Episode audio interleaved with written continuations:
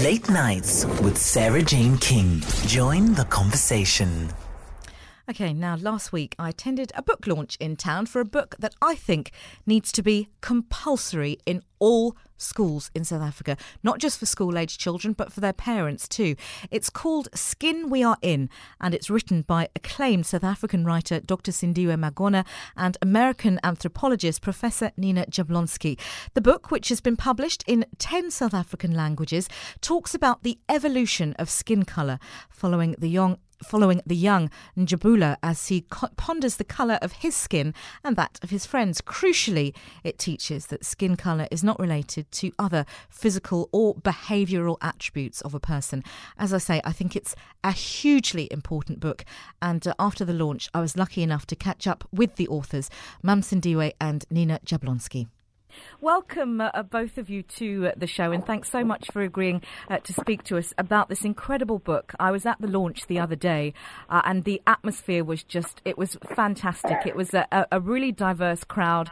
Uh, lovely to see some young people there. the book is called Skin We Are In, and I, having attended the launch and having taken the book home and, and read it, um, I think this book should be compulsory in all schools in South Africa. Uh, it should also be compulsory reading for uh, for parents of uh, of learners. Um, but I'm fascinated to know, and if I could start with you, um, Nina, if where did the idea for the book come from? Well, the idea for the book actually came out of a lecture that I gave in South Africa many years ago in 2010, and and after the lecture, uh, people came up to me and said, you know, this would really make a useful book for kids.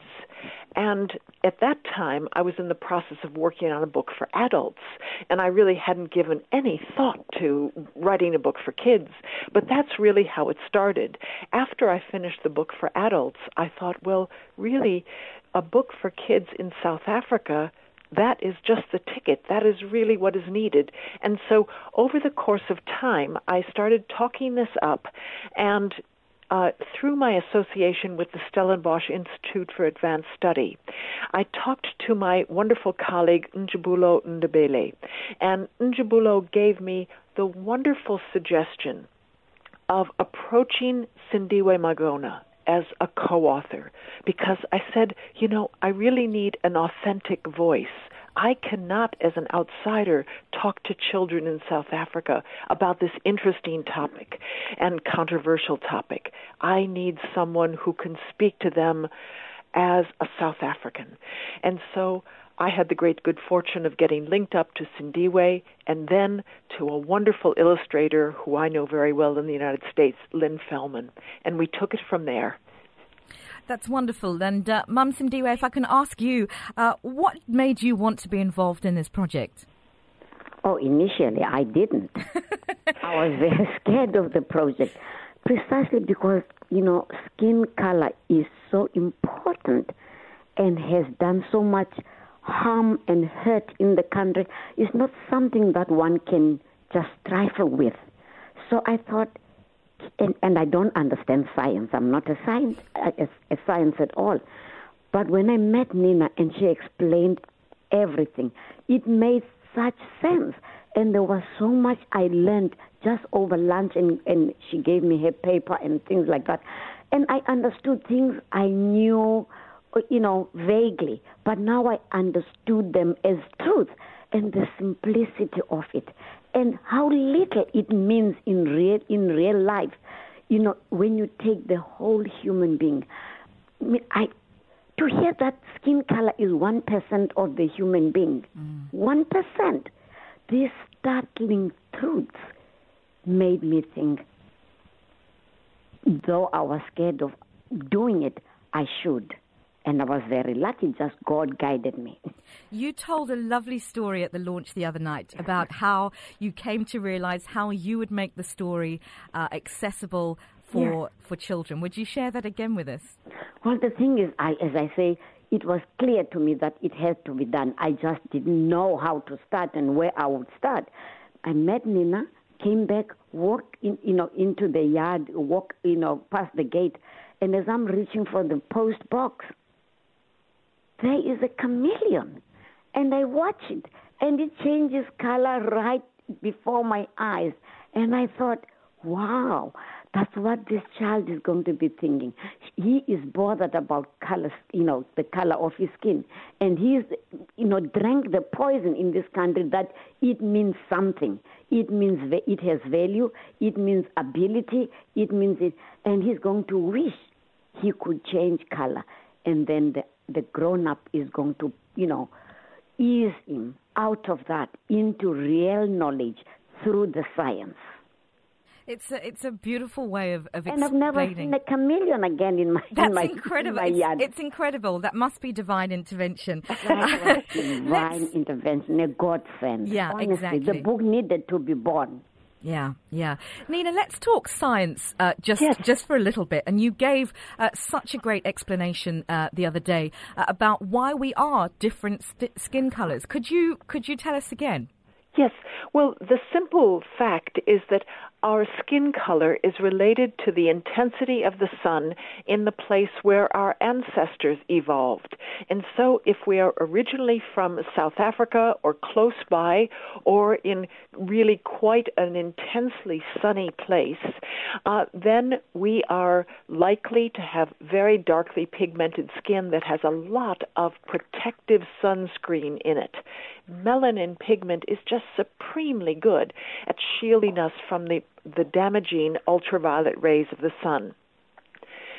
People who live outside of the tropics and even closer to the Arctic and Antarctic circles have much lighter skin because it's actually important for some ultraviolet radiation to enter the skin in order to make life giving vitamin D, which is necessary for maintaining health, for maintaining the strength of our skeletons, for maintaining our, our abilities to reproduce healthily as humans. So, skin color grades or is a gradient from dark at the equator to light near the poles, and it all is related to being a selective filter for ultraviolet radiation. So really, and and I love the way that you explained this, and you, you were asked a great question uh, by one of the young learners at the launch the other day, which was, "What's the difference between skin color and race?" And although the question was asked uh, probably by one of the youngest people in the room, I think a lot of us adults um, were, were sort of hanging on your every word um, because I'm not sure that we really we we know. We know about the history of of uh, South Africa, we know about the legacy of apartheid, but how often do we actually sit down and ask that question is skin color uh, and race are skin, skin color and race the same thing Yes, precisely. You know, and we think about these things and we're we're raised in this environment where we think that they are synonymous, but in fact they're not. And it's really important to recognize that skin color is just one aspect of of human appearance and one aspect of appearance that was created by a few scientists and philosophers over 250 years ago to be clustered into categories called races. These categories don't exist naturally. They were assembled by people who looked at a very, very limited number of human beings and said, oh, yes, okay, we have this skin color and this hair texture and this eye color and this head shape all together. We'll make them into a particular race. But it was done entirely arbitrarily. And this is what most people don't realize is that race was constructed by by a few people who had an awful lot of authority. So skin color and all of the different characteristics that we associate with different groups of people or uh, in in older terms with races, all of these different traits are dictated by different sets of genes in the body that don't associate with one another. So that the fact that you have hair color of a particular uh, of a particular color and hair texture of a particular texture doesn't mean that those two are related, nor does it mean that they're related to eye color, skin color, or the shape of your toenails. so all of these different features that have been used to classify people and put them into races are artificial constructs. They don't exist as a cohesive reality, as a unity. Mm, yeah, let's just take that in for for a moment. I think that is such a, such an important uh, such an important point.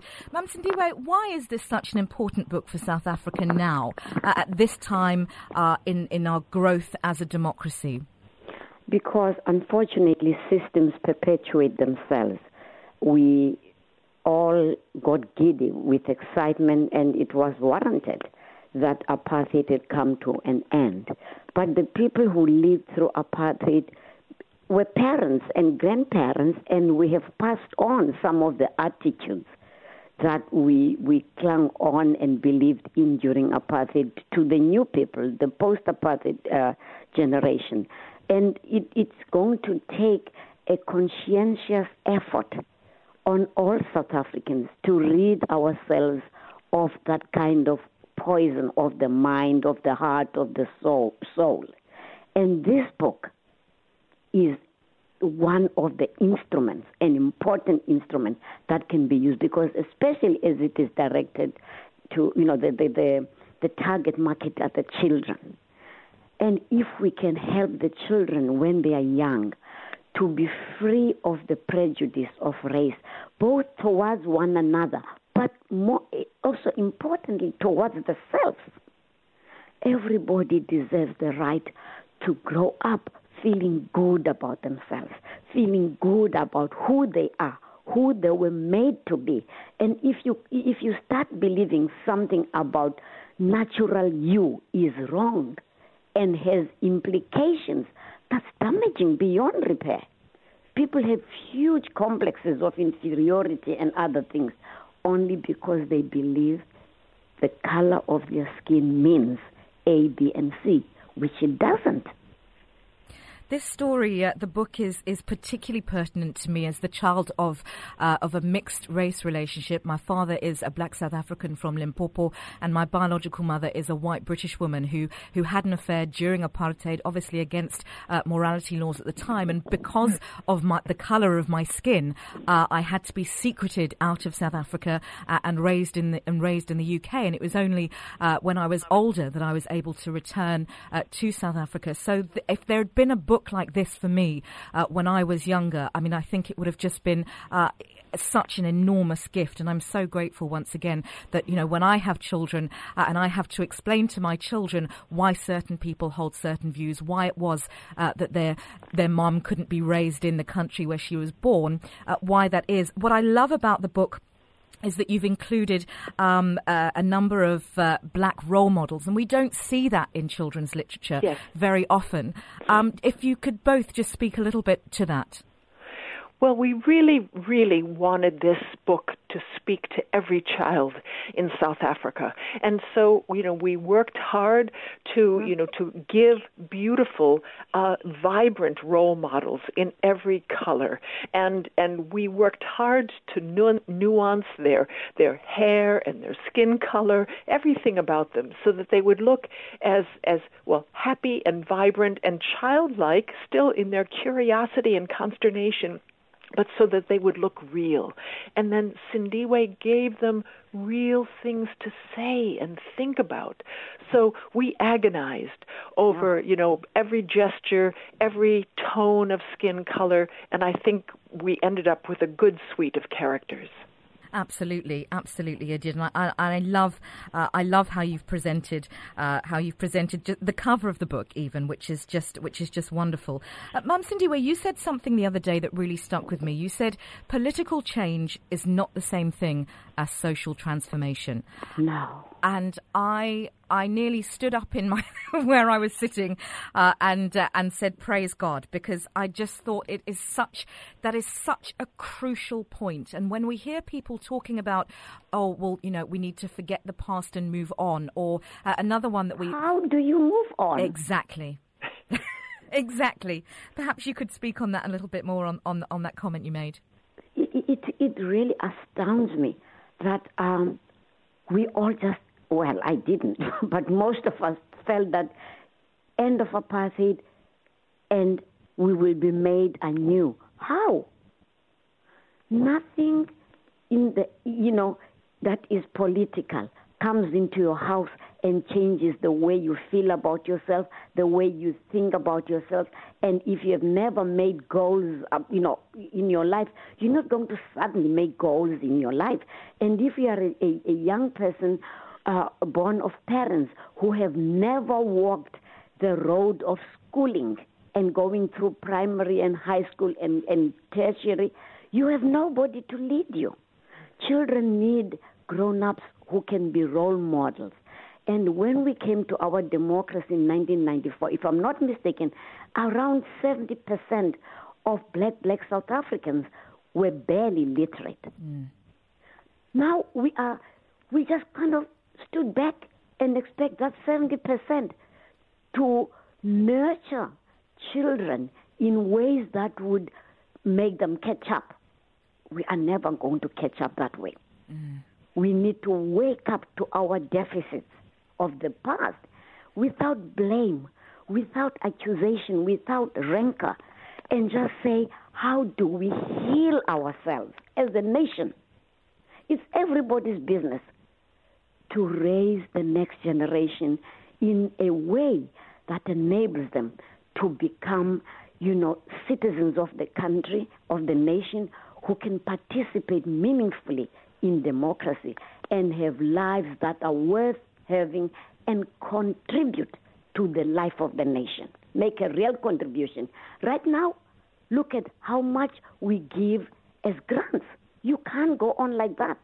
We, instead of grants, we need to nurture people to be self, you know, supporting and able. I'm not saying the poor shouldn't be helped. Help them to not become poor. Don't help them. Don't maintain them in poverty. Mm. Mm. There's a difference between maintenance of pro- poverty and alleviation, total alleviation and uprooting of poverty. Mm. Yeah, absolutely. You said also the other day something that uh, that I've been saying for a really long time. We seem to hear uh, a lot these days uh, of people, uh, and I don't know whether they say it to convince themselves of it, but they say children don't see colour. Children are, are, are colourblind. Oh, that makes children... me so angry. Me too. me too. Of course, children see color; they're not blind, and color is obvious. is the is one of the first things you notice about a human being. Why wouldn't they see color? What children don't see is meaning in color. That is what we teach them. Mm. Mm. When Precisely. a child sees a different colored face for the, a black child in the village sees a white face, they scream. They think something is wrong with the person. When I get on a plane in Amsterdam, I have seen this. Children's eyes go growing, you know, huge, and one screamed. I'm not offended. It tells me this child has never seen a black face before. Now, the duty of the parent is to get these dolls that are all colors and playfully just say, oh, when the child looks amazed, yes, there are people like this and a different color. This, they learn colors. Colors are exciting to children, but don't attach meaning, don't attach value to color. That's where we go wrong. Children don't attach value. We teach them that. Nina, did you want to uh, to want to add something to that? Well, and just really to add to what Sindiwe has said, that that what children pick up on is very subtle. Parents don't have to even talk about color; they mm. just have to uh, respond to people of different color in slightly different ways, and mm. kids will pick up on it instantly. Absolutely. And so, you know, they they they, they take these suggestions and they recognize, oh dear, oh this has meaning. What does it mean? Mm. And what skin color becomes then is predictive of destiny. And that is what we must eradicate. That skin color, as Sindiwe said, is not our fate. It is mm-hmm. something that we we evolved because we were at particular places at particular times in the past, and it was important in our skin, and that is it. And so what we really hope through this book is that we can have another revolution in this country led by children. Amen. We've seen we have seen youth have terrific power in the history of this country, and that's what can happen again. you know, the adults haven't been doing that special a job. As as wonderful as as the democratic revolution was, you know, it has not fulfilled all of its aims. We mm-hmm. need to reinitiate the Rainbow Nation in a new mm-hmm. way, and I think we have a chance. I, I'm, I, this is a topic I could talk about forever, and, and, and on that, on the idea of the role of parents, uh, I wrote uh, wrote a book last year, a memoir about my experience as a transracial or biracial person uh, born in South Africa and raised in the UK, and coming back and, and being an adoptee raised by white parents.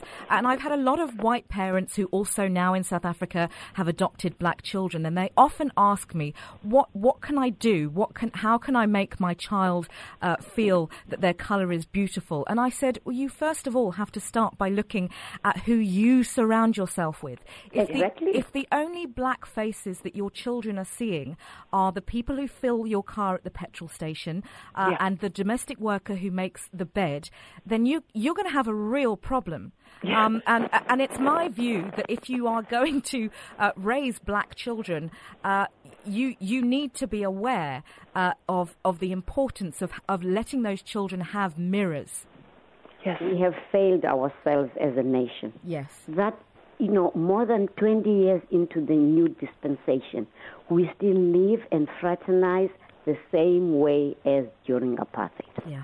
Nobody's asking you to make, uh, you know, to to make false friends. You know what mm, I mean? Mm. False friendships. But, you know, broaden your scope, broaden your life. Go to churches, you know, invite people. Make make the effort. Join clubs that are not mono, monolingual and monocolored, and you know what I mean. Mm. Mm. Yeah. You can you can find ways if you want to. It begins with what you want to do with your life, how you want to stretch yourself and broaden yourself in this country at this time, and be truly South African. And it is such a freeing and beautiful thing when you do. One final question for you both. What is your hope uh, for this book? I hope that it can go forward, that it can be a path forward, that it will get into the hands of many children, parents, and teachers, and that it will be a focus for discussion. This this can this can really affect change if people start talking about it, and if kids just begin to think about themselves a little bit differently, as Sindiwe said, if they can think about themselves as positive social actors, that their color is immaterial. This can happen individually and collectively, and the more that it can happen in groups of people, groups of multicolored people, the better it will be. Ma'am Sindiwe, a Thank final you, word Nina. from you. Exactly how I feel. I think this book is going to bring back the way South Africans felt when we first went to vote as one. Mm. This book is going to remind us that we are one uh, Dr. Sindiwe Magona and uh, Nina, Professor Nina Jablonski. Thank you so much, uh, not only for speaking to us, uh, but also for writing this incredible book, which uh, I'm holding now and I will treasure, I think, for a very, very long time indeed. Once again, thanks so much for joining us. Thank, Thank you. you. Thank you and good night. Good night. Good night. SMS Sara Jane now on 31567.